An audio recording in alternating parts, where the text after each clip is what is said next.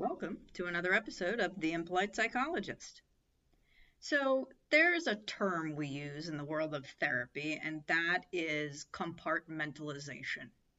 And it's the idea that you could take a thought or an emotion and sort of put it away in a compartment in the back of your mind that if you don't want to think of something or you don't want to feel something for a period of time or for forever, you can put it away in a compartment in your mind and it is gone.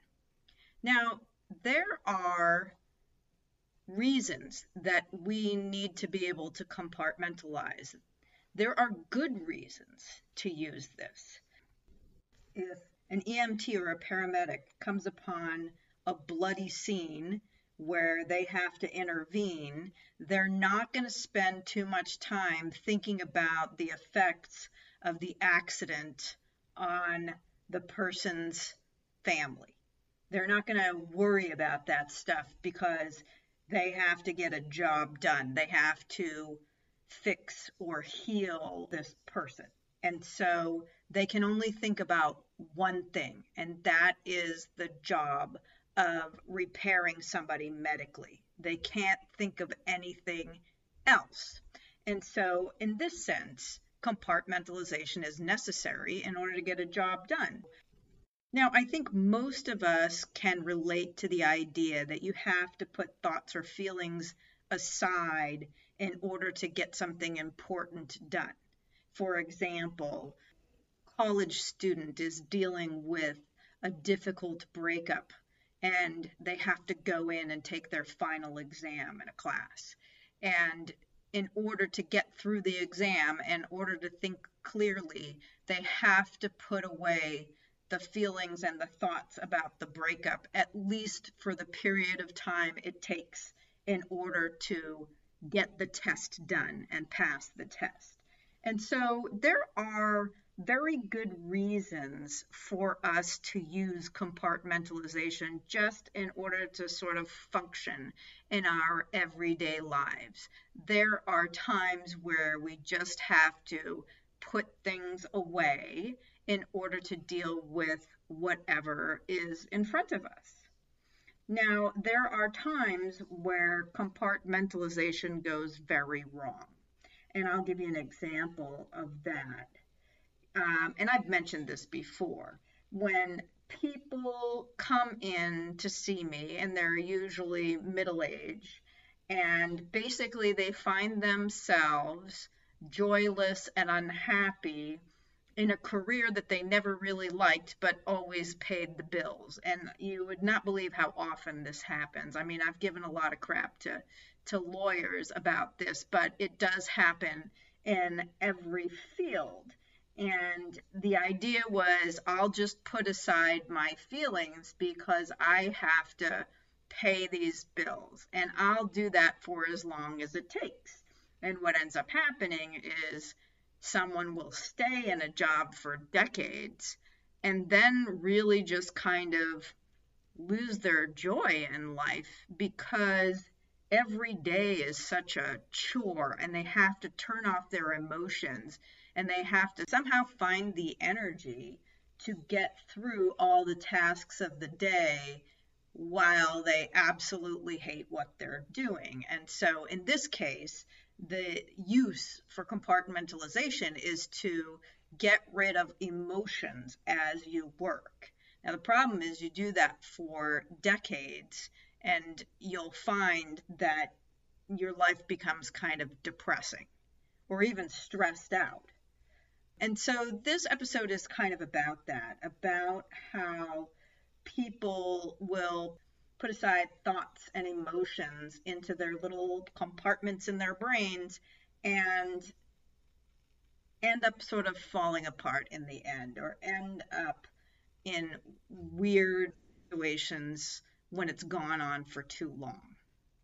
And I do want to stress that we all need to be able to compartmentalize in our lives. But there's a difference between doing it temporarily in order to get through a situation and compartmentalization becoming a way of being to get through years of your life. Now, the way I see this playing out is what happens is people will encounter what would normally be deal breakers in their life in some emotional way. Like it just doesn't make sense for your emotional well being to take something on and you take it on, but you have to find a way to ignore your feeling in order to get through it. So, here are some ways that compartmentalization is not useful.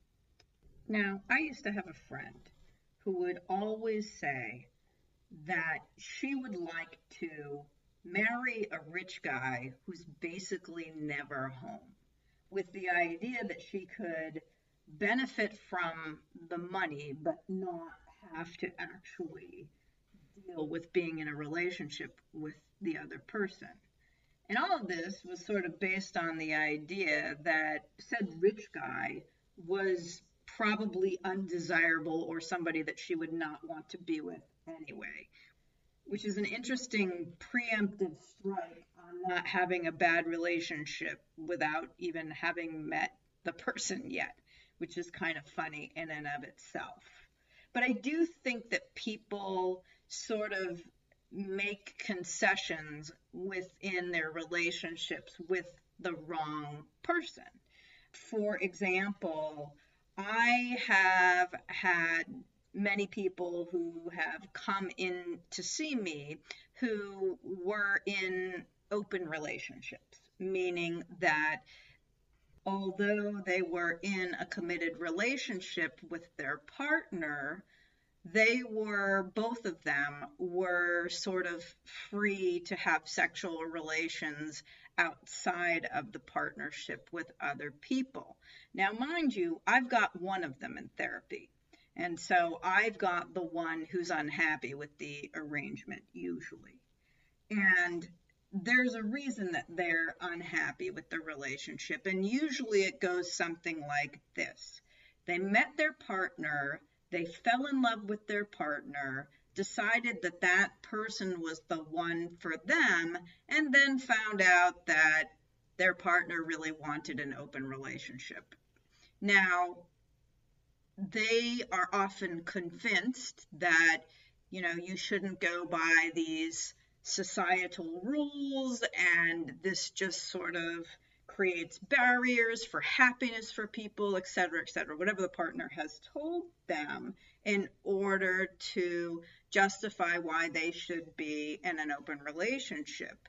I always see the person who's actually depressed about the situation, that they're in this relationship, they don't like the arrangement.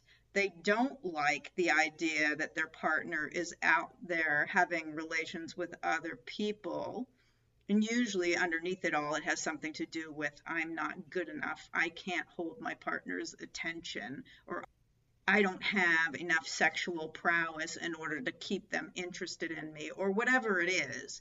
But somehow their feelings about being unhappy in the arrangement get put away, get compartmentalized because they tell themselves that they need to be more open minded, they shouldn't be so conventional, they shouldn't be falling into such societal norms, it's unnecessary, human beings should be more free, etc., etc., etc.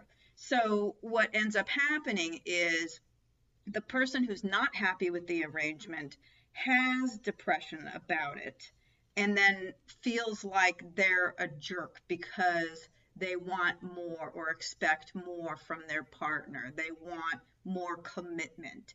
And that makes them feel bad about themselves. And so they try to put away all of the emotions that go with being unhappy about their partner, seeking the affection of other partners. And so it's kind of an interesting conundrum, but um, I do see this. Another thing I see is with what we would call resilient children.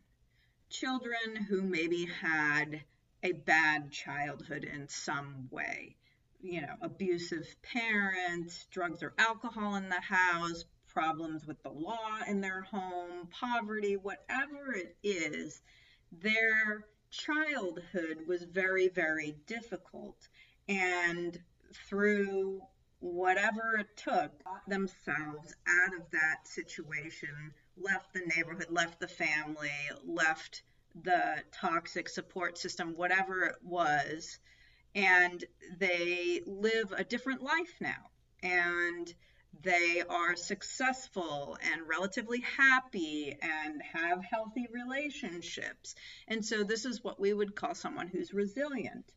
Now, what happens is because they are in a healthy place in life, they will tend to meet other healthy people who maybe didn't have the same background that they did. And what will happen is they'll meet somebody who, say, was raised by loving parents in an environment in which everyone had a legitimate job, everybody was psychologically healthy, they supported one another, um, that kind of thing. And so what happens is then the resilient child will not want to tell the person with whom they're in a healthy relationship currently what their history is like. Or they might want to, they'll either not want to talk about it, especially in the beginning, or they'll try to hide some aspect of their childhood that was very obviously toxic and very obviously unhealthy. And they try to keep that compartmentalized and sort of put away from the person that they're in a relationship with. And so that's fine if they're just in sort of temporary, time limited monogamous relationships for the rest of their life. But when they meet the person that they want to really engage in a romantic, deep, secure, connected relationship with, they have a really hard time because they don't know how to navigate them seeming like a normal, healthy person and being in a relationship with a normal, healthy person, and then having all this baggage from the past. And they struggle just to kind of be more honest and let that history come out. And so in this case, the compartmentalization is to keep the other person in the relationship from finding out.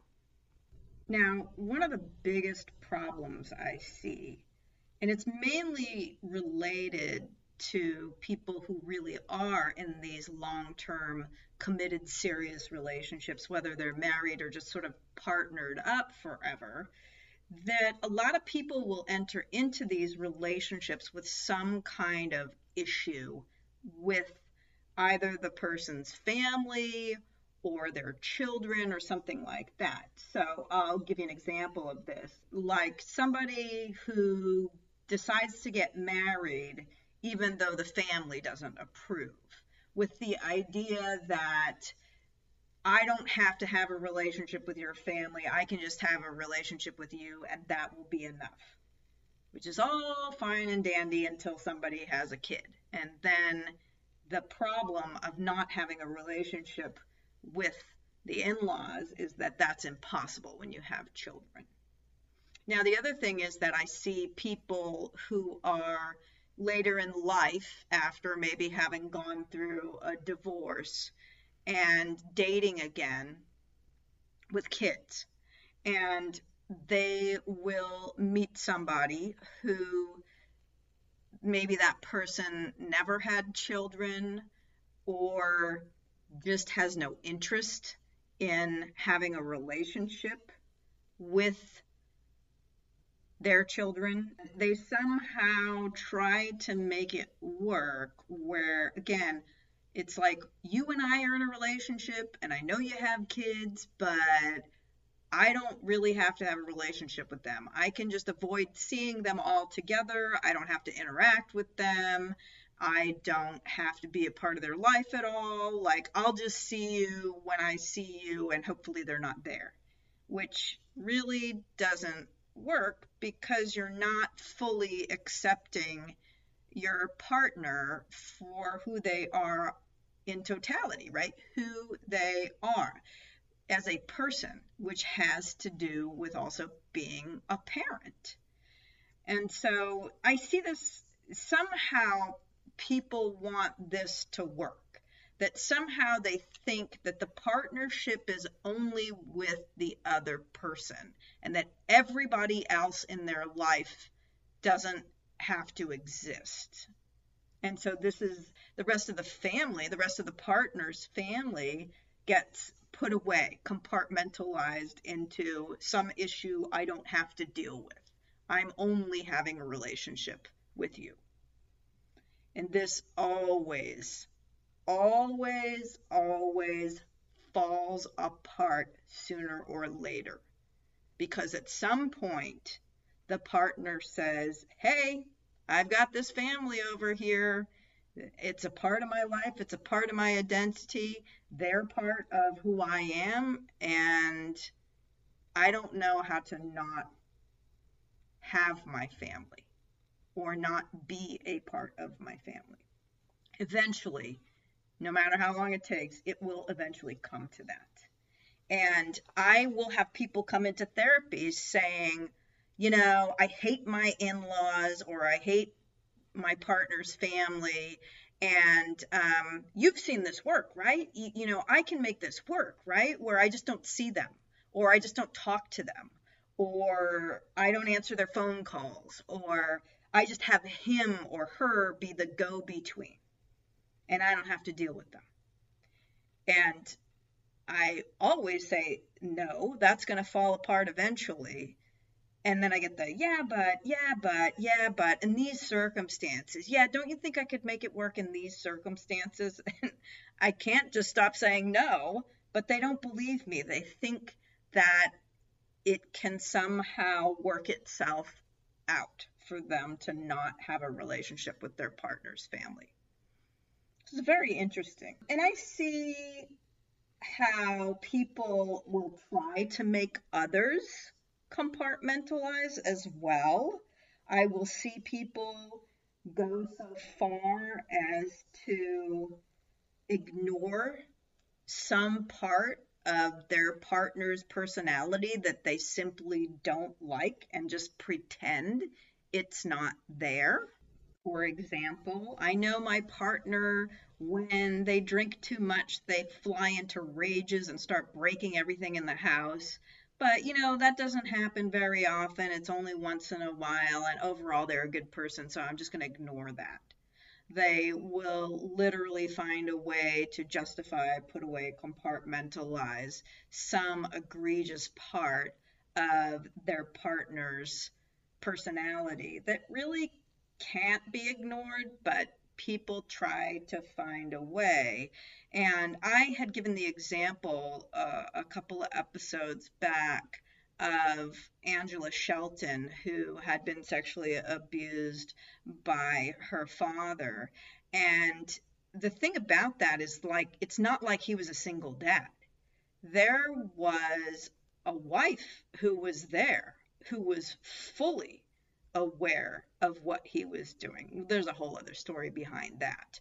But there are a lot of these situations in which people know that the person they are married to is a perpetrator and then just sort of put it away, even when they see evidence of it. They might tell themselves, oh, that's not what I was really seeing, or he didn't mean anything by that, or I guess that's not really inappropriate. I guess it could happen under this or that circumstance. And they find a way to compartmentalize that spidey sense that they have that something is terribly wrong and what their partner is doing is awful. They find a way to just simply put it away, pretend it's not there. I have seen this happen in relationships in which the partner's behavior is not so egregious, but just sort of the idea that someone will tell their partner, I don't want you to talk about A, B, or C. I don't like these topics. It's upsetting to me. And as long as you don't talk about that, everything will be okay between the two of us. And so they will set up a set of circumstances where the partner has to compartmentalize thoughts and feelings about certain topics. So, for example, you may have met people in your life who were dating forever, and it was always a question of sort of like, when are you guys going to get married? and there's excuses, always excuses and stuff. And I was remembering uh, when The Office first started on TV, Pam, the character Pam, was engaged to Roy. And what was hilarious about this whole thing was that they had been dating for eight years and they had been engaged for three years. And so this kind of reminds me of one of those topics that a partner might expect another partner to avoid like after so many years the questions about when are we getting married were probably at some point banned and i think that's sort of what goes on when people are together for a long time and they're not taking the next step in their relationship um, either said or unsaid idea that these this topic this topic of our commitment is off the table and you cannot confront it at all. Put your feelings aside and just deal with it. Right. And that's sort of a big example, but I have known people to just sort of tell their partners, like, if you talk about this one thing one more time, I'm going to break up with you. And I've heard that over and over and over again. And so essentially, what's happening is there's an ultimatum that the partner cannot feel, think, or talk about this one topic or else. And so the expectation is you're supposed to compartmentalize all your feelings and all your thoughts about this topic instead of dealing with it with me or confronting me about my behavior. So here's the thing about compartmentalization. Unless you are in a situation in which you have to temporarily triage an action and that you can't have thoughts or feelings around things related, around subjects related, because you have to get something done, because you're a medical professional or some kind of other first responder, or because you have to do something very important in the moment and you can't lose concentration. Unless you're in that kind of a situation, compartmentalization long term typically does not end up serving you well in the end. That it is not to ignore our thoughts and feelings about situations, but it is, in fact, for us to understand our thoughts and feelings about situations in order to recognize what our next move is. If Pam were to confront the idea that she was with somebody for 11 years without actually walking down the aisle, then she would know that it was never going to happen. And maybe she would have moved on. Now, we all know the happy ending of The Office, but it's this idea that people get sort of stuck in a place because they're unwilling to take a look at their thoughts or feelings around something because somehow facing how painful or uncomfortable something is making you is going to somehow make it worse. But in fact, if we begin to trust our thoughts and feelings about situations, and we start managing our emotions and managing our thoughts around situations, then we will make the right decisions and we will be able to face anything, no matter what it is, head on. And I have seen people face some really horrible situations in life that have just really shaken me to hear what they had been through in their life. And yet, the only option when you have a terrible history or a terrible trauma in your past, there is only one way out of it is to face it and learn how to manage your thoughts and feelings around it. That's the only way out. Putting it aside, ignoring your feelings, ignoring your thoughts, ignoring your red flags, that does not do anything to get you to a healthy place. So, just some thought around that, around how you can manage the painful things. And that's what therapy is for. If you really need to confront or face something and you need help with the management of the thoughts and the feelings around it, and you're ready to get out of compartmentalization, then therapy is the place for you. Be well, and thank you for listening.